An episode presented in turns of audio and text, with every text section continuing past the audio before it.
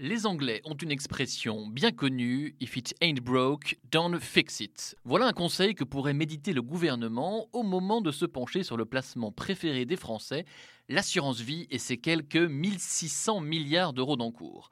Sur le papier, les objectifs de Bercy sont plutôt louables. Réorienter cette masse d'épargne, qui sert surtout à financer les obligations du Trésor aujourd'hui, vers des investissements plus productifs dans nos entreprises et nos P M E. Mais la réforme qui est à l'agenda de la loi Pacte pourrait en réalité se traduire par des mesures techniques, une relance des fonds Eurocroissance notamment, une mesure technique sans grand effet par rapport au but recherché, sans aucune considération surtout pour les principaux intéressés, les épargnants français.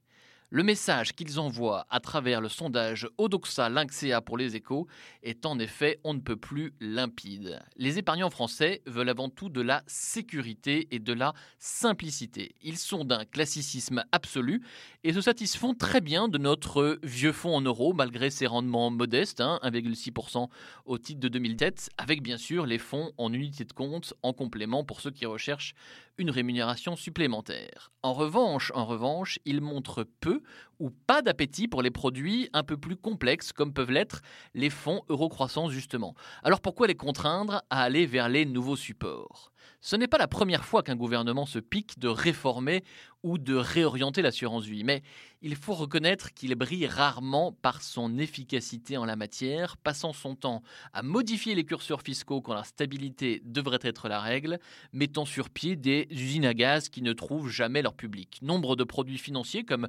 l'eurocroissance, le P E R P ou le P E A P M E n'ont ainsi pas rencontré le succès attendu malgré de grandes campagnes de communication, et pendant ce temps, les Français continuaient d'alimenter la cagnotte de l'assurance vie, car on n'a pas encore trouvé mieux pour mettre de l'argent de côté, préparer sa retraite comme se constituer une épargne de précaution.